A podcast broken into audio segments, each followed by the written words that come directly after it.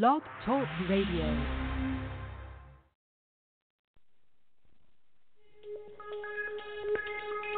Welcome back, my friends, to the show that never ends. We're so glad you could attend. Come inside, come inside.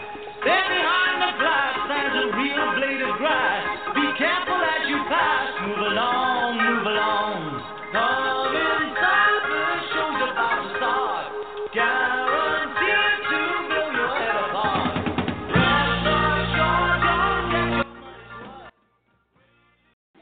And I am getting seriously old. I think I've come to the understanding that I can no longer do 9 or 10 p.m. shows. And I do understand this is my fault. And welcome to the show, everybody.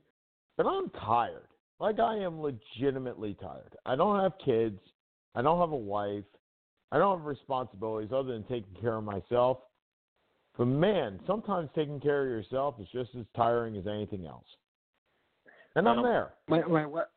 We've all been there, and my wife, as typical, which is we host typically at five o'clock, trying to distract me with all sexual means, because that's she rolls, or pretty much when she knows that she doesn't be hosting the show. So Okay, I'm I that can't hear a word. You're, every other every other word is coming in and out. So all I heard was wife. Really? You hear me at all? Nope. Okay. nope. Hold on. I'll every other it. word is. eh, Try calling back in. So anyway, Okay.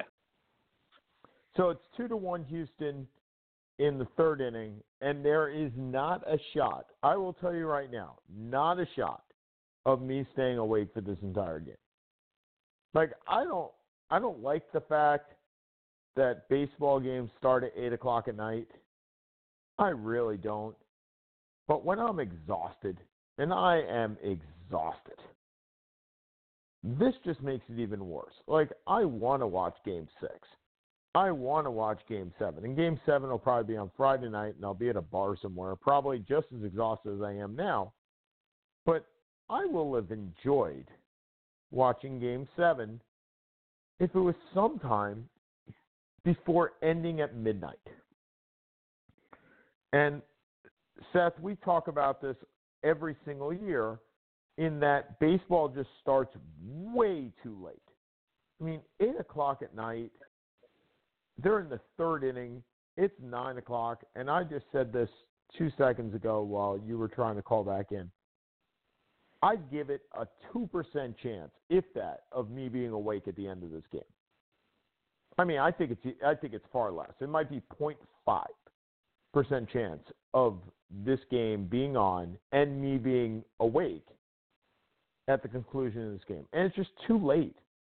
I don't understand the starting at eight o'clock, eight oh eight, or whatever for a baseball game, and there have been complaints, not even complaints, but the the the ratings have showed that this is the worst watched World Series in history. Which the games have It been okay. I know the games have been relatively okay, but it has been the worst watched game, worst watched certainly since the 2012 with the with the Royals and the Giants, and I believe it's been statistically one of the worst watched World Series ever. And Game Six today with Verlander on the hill in Houston, and then hopefully a Game Seven if it gets that far with Scherzer on the hill in Washington. Those are the two prime games. You don't.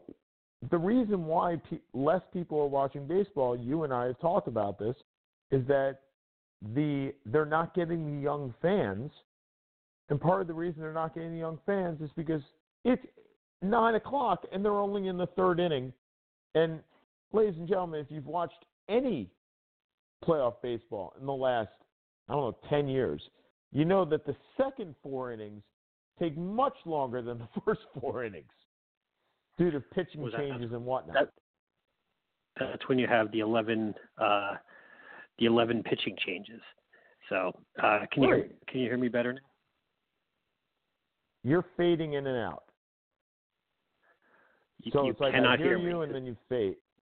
I hear you and then you fade, and I hear you then you fade. It's kind of like we're, you're on like a switchboard. Where you That's- start off that's kind really of well annoying. and then it just fades out. Yeah. Oh, trust me, it's just as annoying listening to you, and this is more annoying than generally listening to me. So I get it. Nothing nothing could be more annoying than generally listening to you. Wow. You know, You, I'm so you tired. that. I'm beat. I, I know I threw up a softball. I know I threw you, up a you did it softball. I did. I I am. Yeah. So anyway, so I I just don't get it. I don't get why baseball consistently has to run the table this late. Why they can't why they can't start even a half hour earlier. The NFL found out the hard way, in which they went from 9 p.m. to 8:30, and they got more fans. Oh, the other thing is, I did do uh, uh, spin karaoke tonight when we moved the show. So my meeting got canceled, and so I have no voice on top of everything else. So I'm Your meeting your meeting got canceled. well. I had back to back to back meetings, and the last and and the second meeting went so well that we didn't have the third. So I was happy Wow. camper. Yeah, I guess I'm doing well, or something's going well. So we had the NFL trade deadline today, and and or the deadline was today. We did have a bunch of trades, just very few of them happened today. And the Giants, Seth, we we talked about this yesterday, you and I offline, made a very interesting trade to me. The Jets made a really good trade in, with the Giants in getting rid of Leonard Williams or trading Leonard Williams to the Giants for a third and a fifth, which may become a fourth, conditional fourth, uh, conditional fifth. And we talked about this last week where we I had hoped that the Jets would get maybe a fourth for him, and they wound up getting a third. I don't quite get what the Giants were doing here. Maybe you can explain it to me. I I think I get it, but I don't like it. I think what what Gettleman is saying is this is a 24 year old guy who I loved five years ago when he three years ago when he was coming out of the draft, and I still think he's got a lot of room for growth, and I can probably get him a little bit on a discount now, and have have and have exclusivity to negotiate a contract with him. That is the Giants' consensus on why this was done. That being said, they have the what they need defensive. They need defensive end help. They need rushing the quarterback help. They need linebacker help. They have Dalvin Tomlinson, who was a second round pick a couple of years ago. They have B.J. Hill from Wisconsin. Um, they have uh, the first round pick this year, Dexter Lawrence. Dexter Lawrence. Yeah, I don't know. These are all these are all defensive these defensive tackles. I don't know why you're bringing in another defensive tackle. I, I, I, I as I said, I haven't I haven't understood half of what Dave Gettleman has done so far. I haven't. Um, you know, the one thing you know, I, now I did agree. I did agree with the Saquon Barkley pick, as you know, and I know that there was a lot of crap because people wanted him to go quarterback, and I gave them grief on the Daniel Jones, but that is seemingly working out okay. He wants to build the lines, and but he's got a long way to go, and that defense is just terrible. But I just I don't get. I just don't get why you need someone who can rush the quarterback. That simple. And Williams may be a talented player, but he hasn't shown he hasn't shown enough to warrant a massive contract. And even at his best,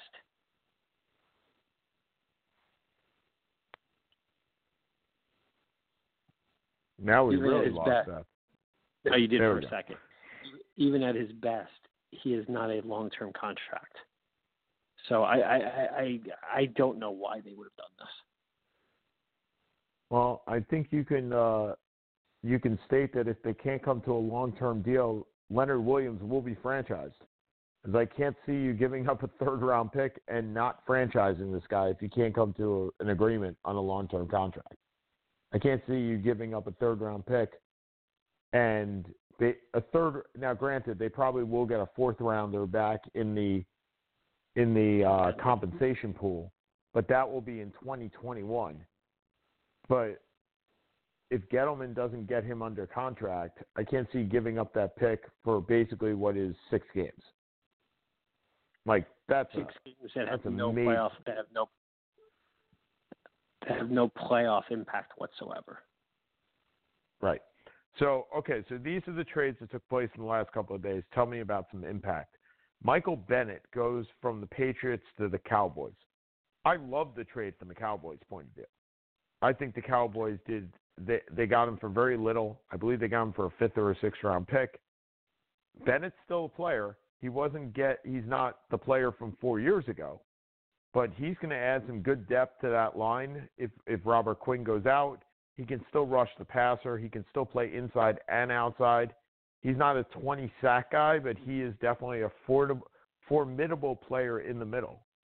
And for that defense, they need as much as they can. He is a name too, and I'm not saying Jerry just collects names, but he does. I mean, let's call it spade a spade.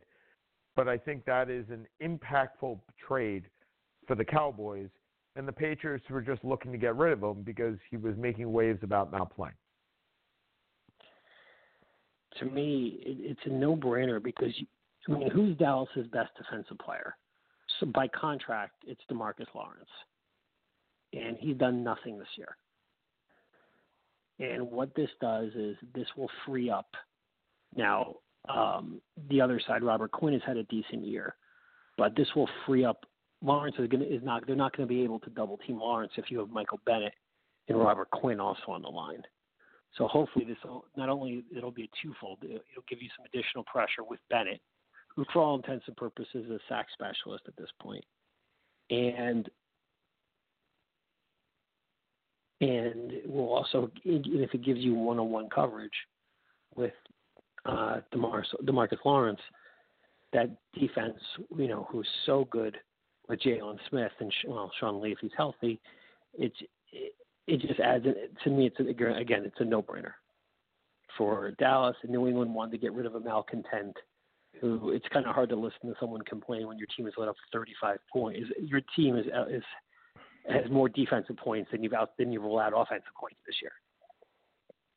So here's here's an interesting stat that I that I read yesterday from ESPN. I think it was Tristan Cockcroft, who said that the New England now this is fantasy points. New England has scored more fantasy points on for their defense. Now remember, defenses are normally taken what in the 16 round draft. Where are they generally taken, Seth? 15th, 14th, 15, 16. Yeah. So they have outscored every tight end. They have outscored every wide receiver except for the top five. And they have outscored every running back, I believe, except the top eight. Their defense. That's insane. like and and to be fair, when I first started fantasy leagues, I believe that we put enough points on the defense to make defense actually like a formidable talent. Like a, a defense could win you a game. A defense is it's very rare for a defense to be able to literally win you a fantasy game anymore. I think it's happened five or six times this year five of them being New England, and I believe one was Philadelphia, when Philadelphia had like 35 points in one game. But it's very rare. But when New England can, can outscore every tight end, I remember Travis Kelce was going in the first round in many drafts. So that just tells you how many points and how well they are playing. Okay. Uh, Kenyon Drake going from the Dolphins to the Cardinals. I don't think has any major impact other than the Cardinals needed a, a running back with the loss of David Johnson and now Chase Edmonds. But other than that, I think it was good on uh, Chris Grier getting yet another draft pick uh, for a guy that was not going to be resigned. Yeah, I, I think it was. I mean, it was a sixth round pick, I think, so it's not really that exciting. But agreed. Arizona just look. I guess in their minds they're still kind of in the running at three, three, and one for a wild card spot. Um, David Johnson should be back in two weeks, if not next week. It's a, I get why they did it, but and I guess to give up a six round pick, even if you have such a small chance to make the playoffs, not a not a huge impact either way. I actually think that the Cardinals have they play the Niners this week, and then I think they have a bye week. So I think they have time. Um, yeah, yeah, they played the Niners this week, and then they don't play again until uh, December first. So, so this is to me, this is a one week fill. They needed Kenyon Drake for one week, and if if you're the Dolphins, and I've said this to you offline as well. Look, the draft is a crapshoot, right? We all know this. You've had first round busts, you've had sixth round Tom Brady's, and mm. Bill Belichick has mastered this not by saying I need all the first round picks I can get. He just says I need picks because I'll throw the spaghetti at the wall and see which ones stick. And sometimes it could be that first round pick being uh, Vince Wilfork sometimes that first round pick could be somebody that doesn't pan out. And I'm trying to think of a first rounder that didn't pan out on on New England. Um, for oh, some reason, I'm not coming. I know, but none of them are coming to. There's got to be a wideout, right? All their wide, none of their wideouts yeah. ever pan out. None of their wideouts have ever panned out. Right. So there's got to be a first round wideout. But anyway, so, but then they then they get like the sixth round picks or the Julian Edelmans, who was a seventh round pick, or they get the undrafted free agent. So New England has, by the way, the uh, the end of the third, and Houston is up two to one. Um, they're going into the top of the fourth. So, but the fact is, New England has stated we will throw as many picks against the wall and see which ones stick and Chris Grier is following suit. He is getting rid of anything and everything that does not stick to the wall right now, including Minkah Fitzpatrick. And today he made an interesting deal, getting a getting a Akeem Aqib Talib and a fifth and a fourth round pick. Hold on, I got that earlier today, which was interesting. He got Aqib Talib and a fifth round pick and traded away a sixth round pick. So he actually got a better pick for keeping Talib, which is very much a NBA type deal. Is yes, it is. We just want to dump salary, just dump salary. So he's so at least Chris Grier is doing a good job at accumulating picks, whether they be lower or higher. Okay, we talked about Leonard Williams, Mohamed Sanu. We talked about late last week, last week, going from going from the Falcons to the Patriots for a second round pick that's a that's a lot of draft capital. We said it last week. Sanu had, I believe, a couple of catches this week. Um, he just brings something new to that offense, and they needed something else. Uh, while the defense has pretty much done everything that they can for New England, the offense without Gronkowski, without N'Keal Harry, um, is is okay, but it's not great uh, beyond James White and Sony Michel. So it gave them a, and now, as I predicted last week, Josh Gordon was on his way out. And Sanu uh, has taken over that role. And I think that's, I think that will, if not pay dividend short term, I think long term it certainly will. Yeah, I mean, no real no real arguments. And the nice part, look, the defense is not going to be able to hold this, you know, hold this line continuously. The, this, they've been wonderful, but let's be honest, the schedule has been brutally tough, brutally simple. And if you go to what they're what they're going, what their schedule is going to be the rest of the year, and I'm just pulling it up quickly. I mean, just pulling it up on ESPN right now. So they play. Okay, so yeah, so the reality starts next week. So they play Baltimore. They're at Baltimore next Sunday. Then they have a bye at Philly, home against Dallas, at Houston, home against Kansas City, at Cincinnati, led by the immortal Ryan Finley, because Andy Dalton is now benched, and then home against Buffalo and Miami. So they have a tough six game spread, five game five game run, and then it kind of becomes easy easier again to finish up. Um, you know, they're a team with, as you said, they're a team led by their defense, which is interesting because you still, if you look at that defense, there's not too many major names. You know, the McCourties are there. You know, there's, but there's no, you know, but Trey Flowers is gone. You know, so many of the big names that are that that have made up this defense over the last few years is, are gone. And even against, you know, let's be honest, some really inept teams, it's an amazing accomplishment to let up 27 30, 37 51, 64 points in eight games. Uh, you could do that against the against the college teams, eight college teams. That would be impressive, let alone a professional. Um, but we'll see. It, but you know, we'll see how it plays out, and they certainly have a lot, an enormous amount of time to figure it out because, I mean, Buffalo's two games back, but nobody really, at least, but nobody really thinks Buffalo can make a run. So, for all intents and purposes, the division is over for the for the umpteenth consecutive year, and we're still in October. A big a big part of that defense has been the return of Jamie Collins, and Jamie Collins was a Pro Bowl uh, linebacker. And look, when Belichick wants to pay his guys, he pays his guys. Just doesn't happen very often, and certainly not on the defense. I mean, I can name two guys that he's paid. He's paid, uh, sorry, three: Vince Wilfork, Dont'a Hightower, and Devin McCourty. That's it. Those are the three guys he's his guys he's paid. He's also paid for Adalius Thomas, and he paid for Stephon Gilmore that he brought in. But of his guys, he let go of Jamie Collins.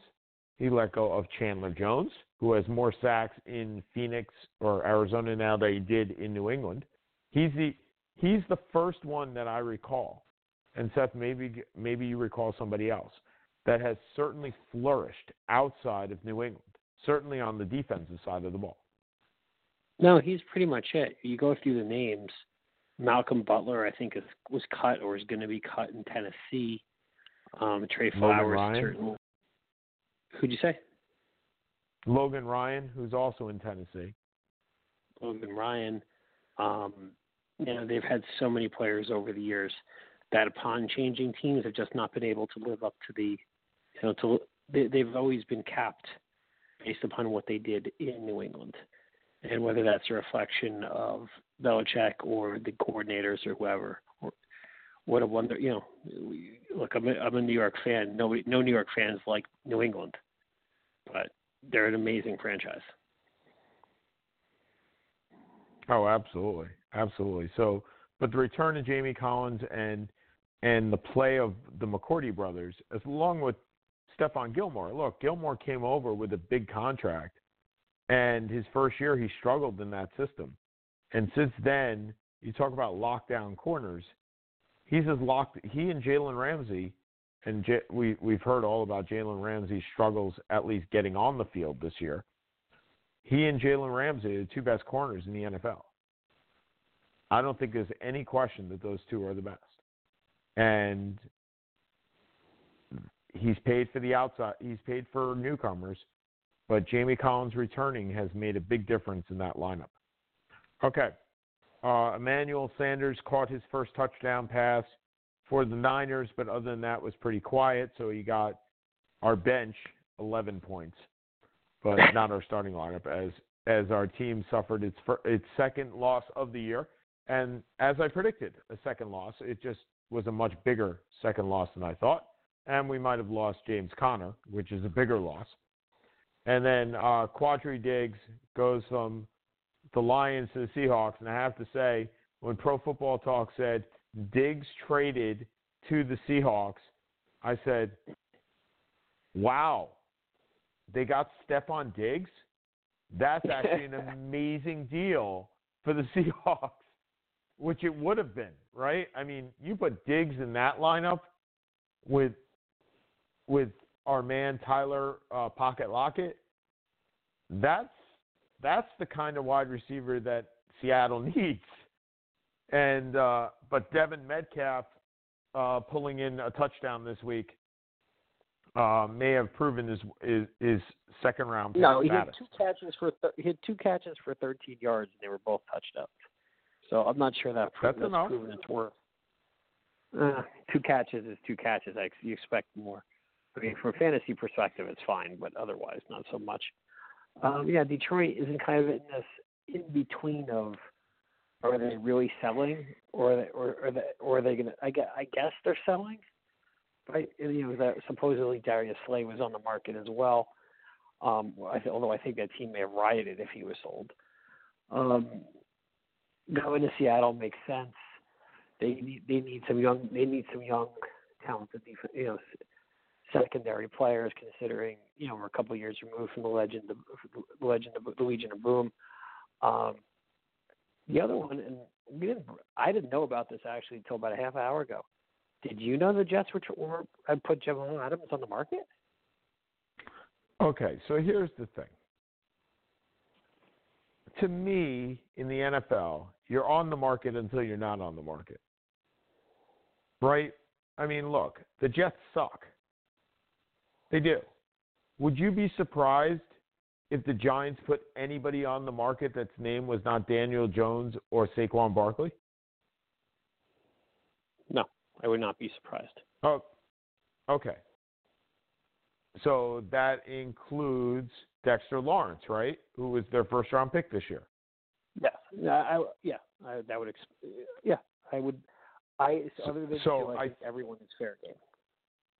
Right. So so to me, if the Jets said, "Okay, Dallas, you want Jamal Adams, come to me and and and you want him, let's talk. What are you going to give for him?"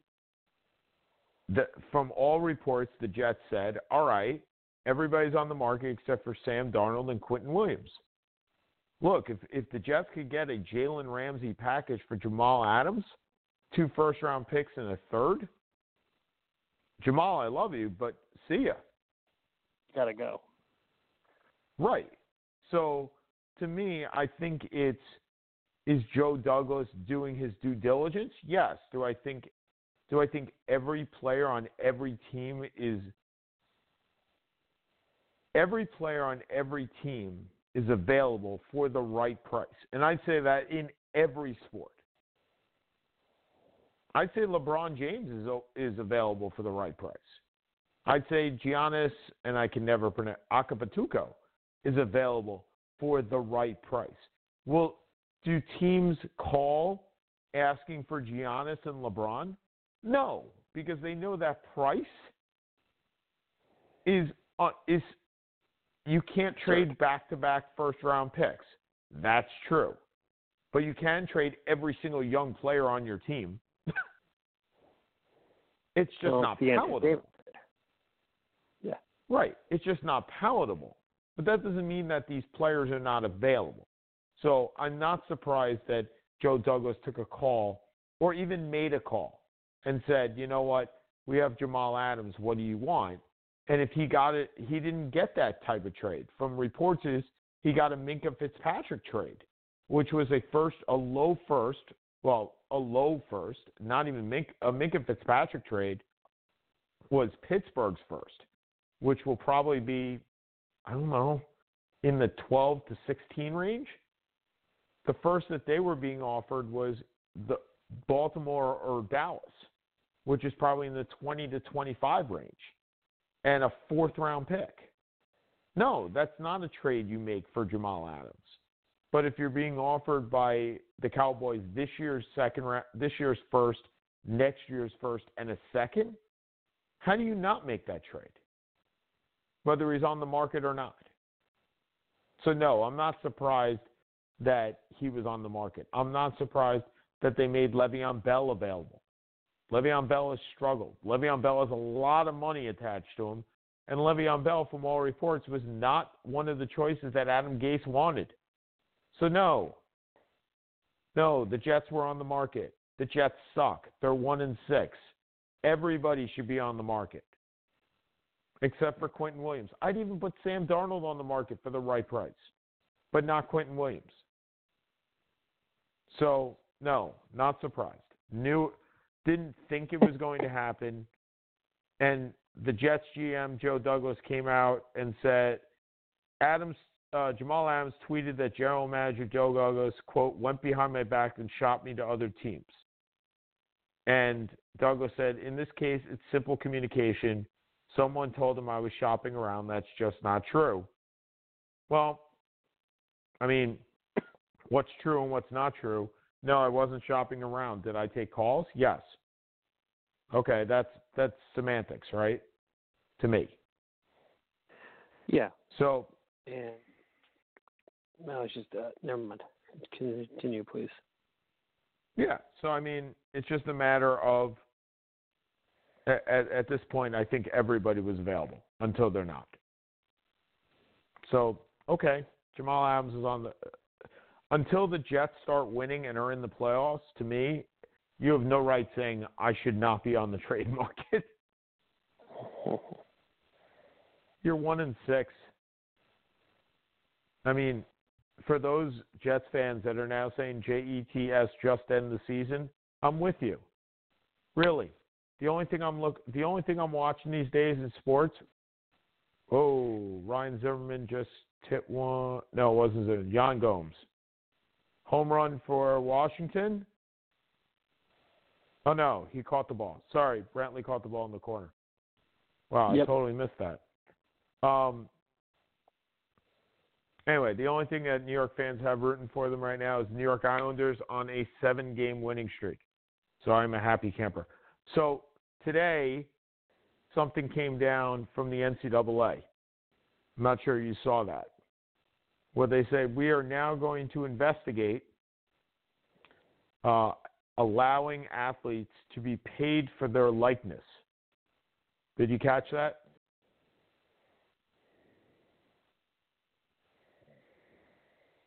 Okay. Are you still there? All right, we lost Seth. Seth, are you there? Hello? Mr. Kamens. I hear fuzziness in the background. Now I hear like snoring. Okay, I guess he's not there. I'm gonna hang him up. Hopefully he'll call back. Anyway, so there was a um, the NCAA said they will start investigating what would be paying for a person's likeness. Now, before everybody gets so hopped up on this, let's understand this is not exactly what it says. Okay? So, the NCAA has given the go ahead for athletes to benefit off their names. Only, quote, in a manner consistent with the collegiate model. So, what does that mean? In the NCAA's own bullet points, it appears, according to uh, college football pro, collegefootballtalk.com, and we hope Seth does call back, that A, this, so the state laws, let's understand what the state laws are. So the California has stated that you may not withhold payment for a player of its likeness, of a, a payer being paid for his likeness. Oh, Seth's back. Seth, did you? You're back. Did you catch the uh, announcement today that the NCAA said that players will be able to be paid to benefit off their names, images, and likenesses? Did you catch that? I saw that uh, Mark Emmert from the NCAA passed the bill. Yeah, I didn't look in grand Okay, so detail they- at it, but I got the gist. Right. So they didn't really pass a bill. So what they said was the the bullet points appear that the organization will at least initially be much more restrictive than the state laws that have already been adopted or discussed. One, it must assure the student athletes are treated similarly to non athlete students unless a compelling reason is there to differentiate. Two. How are you going to do that? It must meet right. Number two, it must maintain the priorities of education and collegiate experience to provide opportunities for student athlete success. Number three, it must ensure rules are transparent, focused, and enforceable, and facilitate fair and balanced competition. Number five, it must make clear the distinction between collegiate and professional opportunities.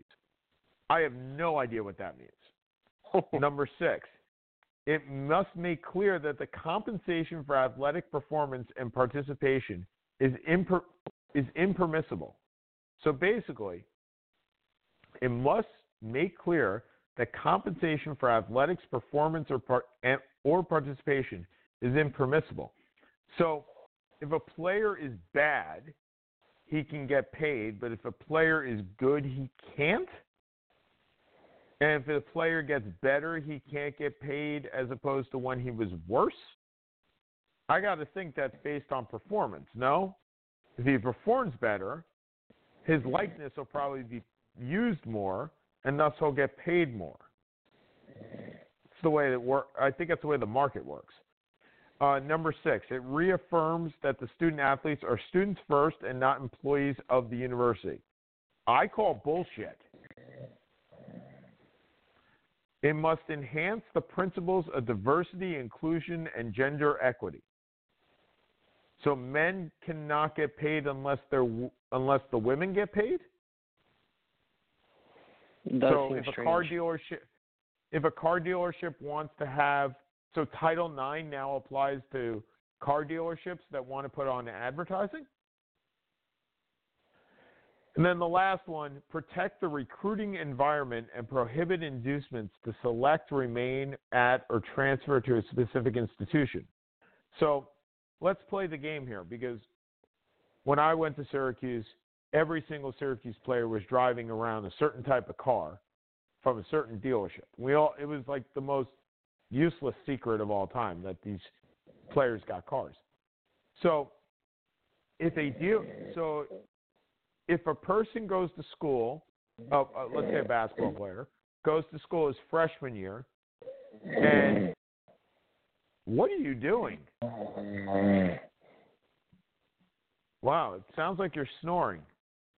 I'm not. I, I am kind of fading in and out, unfortunately. I'm just I'm exhausted. As am I. As am I.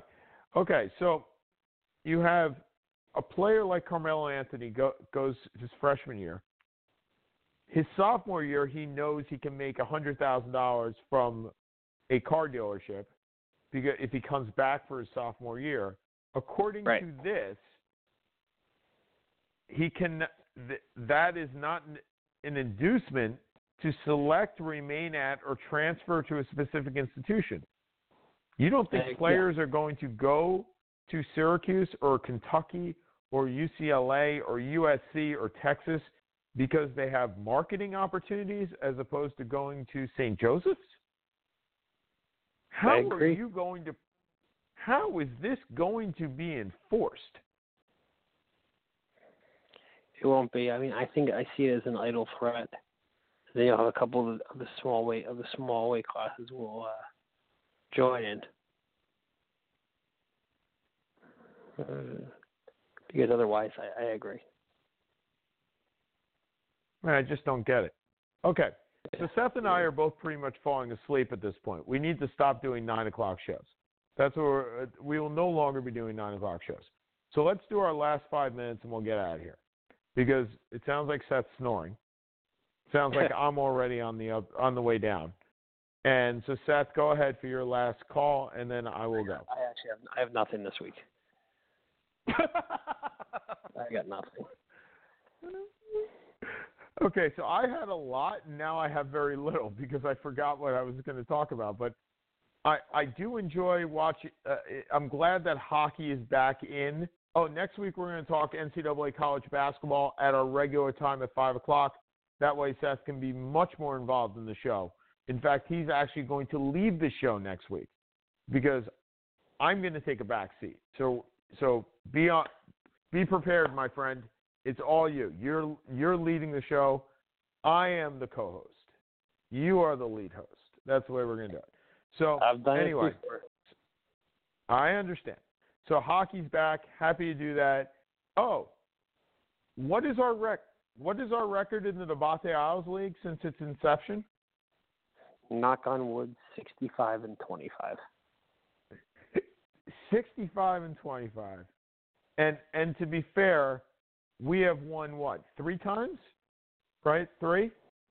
3 out of 6? I think two, I think two got second place twice Right. and got Okay. And how many times and how many times has Nabate won? I have no idea. Uh, that would Less be a big fat zero. That would be zero. There you go. Okay. For Seth Kamens, this is Sean Palmer, backsportspage.com. 40 minutes. Sorry about that, ladies and gentlemen. Next week we'll be back where both of us are awake. So, uh, backsportspage.com, Blog Talk Radio. Have a great week, everybody. And uh, go to sleep, Seth. We're done. See ya.